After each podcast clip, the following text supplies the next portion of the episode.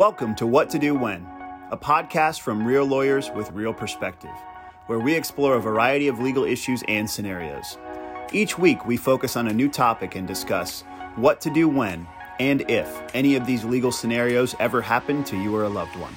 With over 40 years of combined legal experience, our hosts offer their unique perspectives and insights on a range of real life legal situations. Welcome back to What to Do When, a dummy's guide to the legal verse. What's in the docket for today, Jackie? Uh, we're going to talk about uh, laws that you should avoid breaking while you're driving. Yeah, Does that sound about right? I think that's a good way to put it. Okay. Um, there are two in particular we're going to talk about today. Uh, one is driving uh, with a hands-free device, or not driving with your cell phone uh, in your hand, and then the second is um, not operating a motor vehicle while under the influence of marijuana. So uh, I think those are two very important ones uh, that I've started to see kind of more frequently with people who have contacted our office. Um, So, what's the status of the law with the regard to having your phone in your hand while the car is moving? it's now illegal. to- Period. End of story. you can't hold anything in your hand. I mean, there's some exceptions, but they're um, they're for the most part you're prevented from having uh, your cell phone in hand, talking on the phone, looking at directions, doing anything uh, while you're operating your motor vehicle. The handful of exceptions Yes, please. um, are going to be, you know, while you're if, if you're lawfully stopped, so you're in park on the side of the road or any other place, Not at a stoplight. not at a stoplight, no. Uh, or if you are reporting an emergency, so if you're on the highway uh, and you're reporting an emergency, obviously you can drive and have your phone in your hand then to make that report. I don't have to pull over to alert 911 that there's been an accident. Correct. Okay. Uh, and then third, um, if you are, I mean, if you work for the state or if you are there as an emergency, uh, for an emergency purpose, as a firefighter or a police officer, EMT, something like that, yes, they can have their phones legally in their hand. So you're not looking over at the police officer, uh, you know, in the car next to you with the phone in his hand and trying to do a citizen's arrest. That's not really going to work that way. So, um, but those are the those are the main things to be aware of. well, when did that change? Uh, that changed back in 2020. 2020. Summer session. Yes. And so, what sort of consequence are we going to have if I'm driving down the road and I'm, I have the phone up to my ear? I'll admit freely that that is something I do on occasion, even following July of 2020. What's the consequence? So the consequence of that uh, first offense is going to be a $125 fine. Mercy. Second time around is a $250 fine. And the third time, you're going to be subject to a class one misdemeanor. So we're talking 12 months in jail, $2,500 fine, potential loss of license. And it doesn't matter what I'm doing on the phone. If I'm looking at the map, texting, Facebook or Instagram scrolling, It does not talking matter. on the phone. No. No. Keep that phone out of your hands. And so I think that, you know, for us that, you know, still take Uber or Lyft, you know, you see your Uber or Lyft driver have the, um, uh, the hands, their device, you know, mounted somehow to the front of their car uh, so that it's not in their hand while they're operating. Um,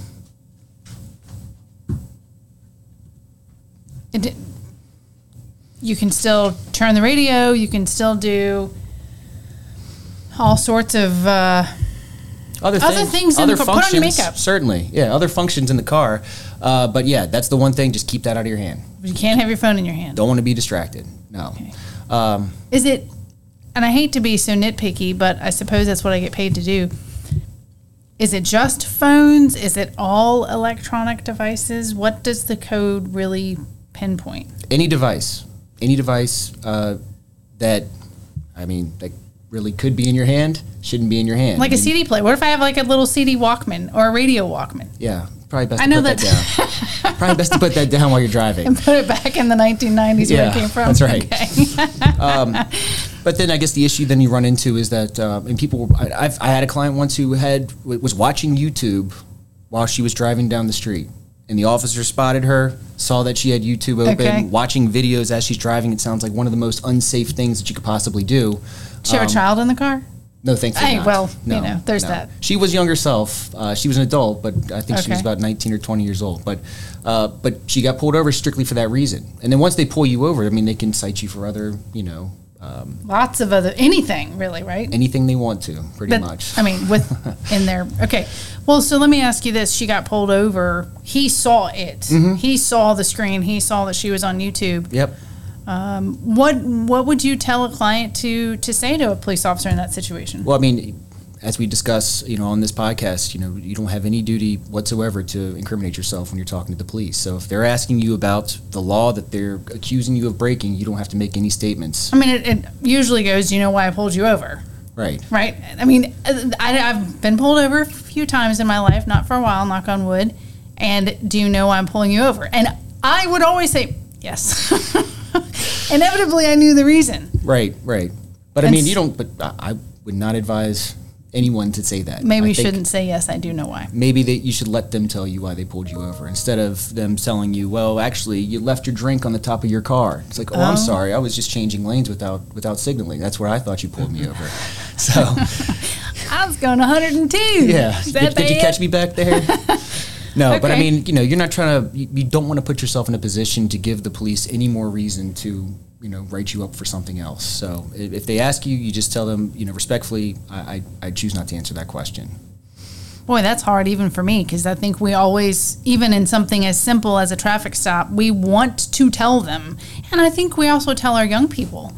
I mean, I have a, a son who just turned 16 and another one who's just turned 15, and oh, the, driving and the and they're both very respectful.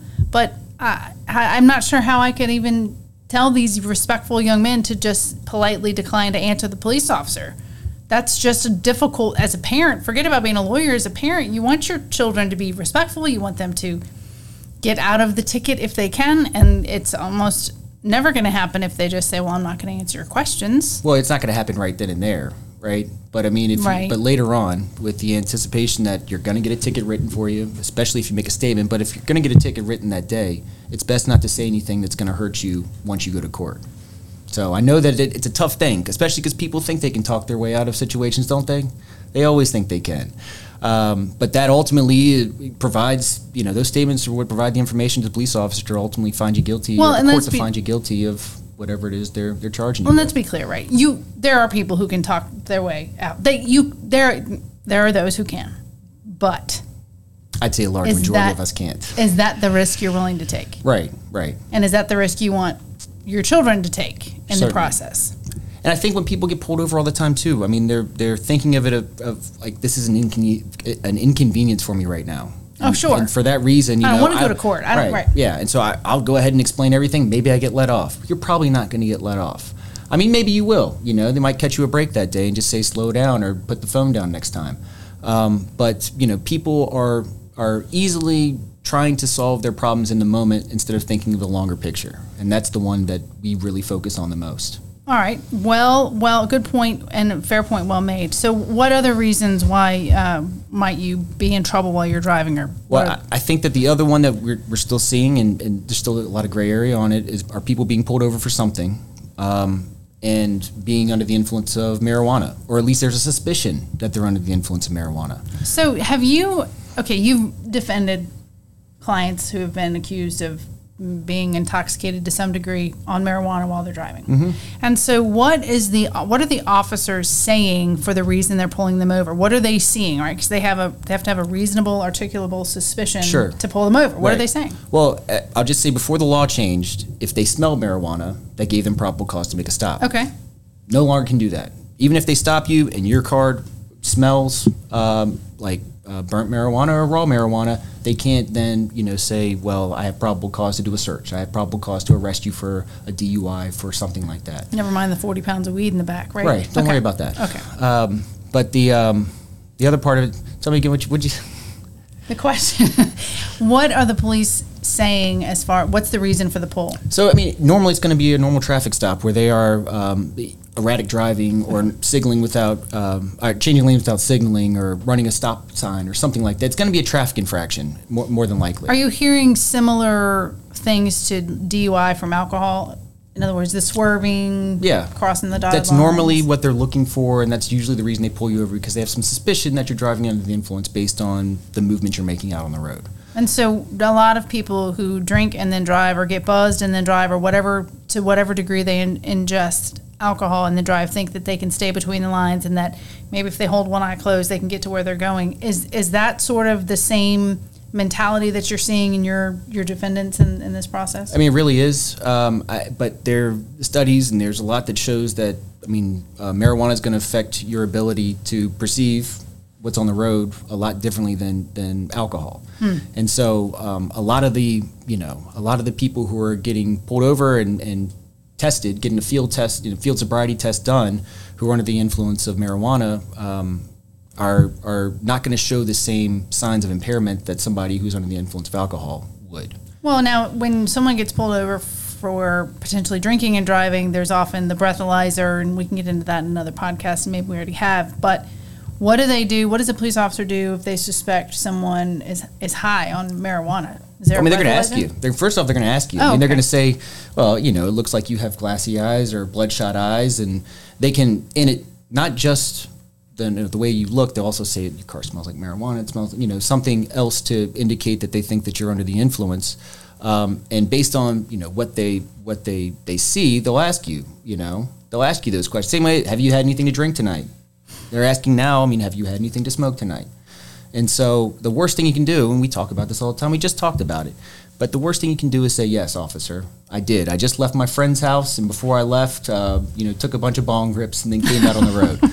Because that Never right mind the is plume of smoke that came out when I put my window down, right? right. So I mean, uh, you know, just acknowledging your impairment is going to be their first step to then, Sure. you know, put you f- through a field sobriety test and test, you know, your level of intoxication. So they're doing the same field sobriety tests if they suspect that you have been smoking marijuana as they will if they suspect you've been drinking and driving.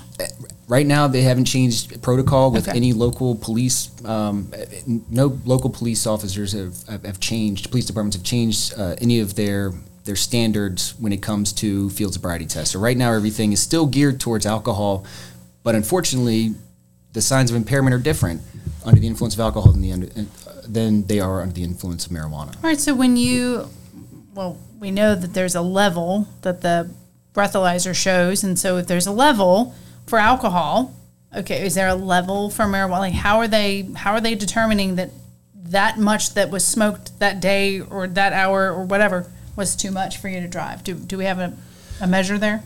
There is no, they don't have a baseline yet. Um, and it really kind of depends on the person. I mean, the way the code section is written is under the influence of, of alcohol, 0.08, right? We all know that. Blood Sure. alcohol content above uh, 0.08.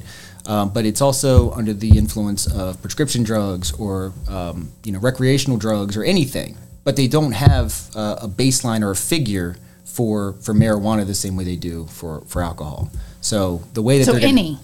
no, no. I mean, really any. I mean, it would be any any um, measurable amount is it qualifies. Correct. Okay. At least in theory, right? But the problem is, is that the only way to test this, at least as far as I'm aware here in the state of Virginia, is to do it through a, a urine test or through a blood test.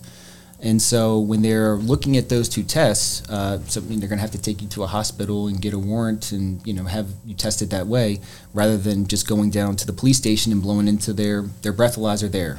Um, so what they're looking for is to see how much THC is in your system, parts parts per million THC in your system, and unfortunately that that- that's different for everybody. I say unfortunate. I guess it is fortunate to an extent because you can't really pinpoint that this person who has you know 2,000 parts per million in their system is under the influence, and this other person who's 2,000 parts per million in their system isn't, because the way that THC metabolizes in your system. So it's not is, is it not as similar to 0.08? Your 0.08 is going to be different than my 0.08, but we're still both reaching 0.08. In other words, it might take you four beers and it might take me three glasses of wine, different amounts of alcohol. Maybe it's you know for someone else a couple of shots, whatever it is. Sure. That doesn't matter. It doesn't matter how you ingested it or even how much. What matters is how your body metabolizes it and when it reaches the threshold.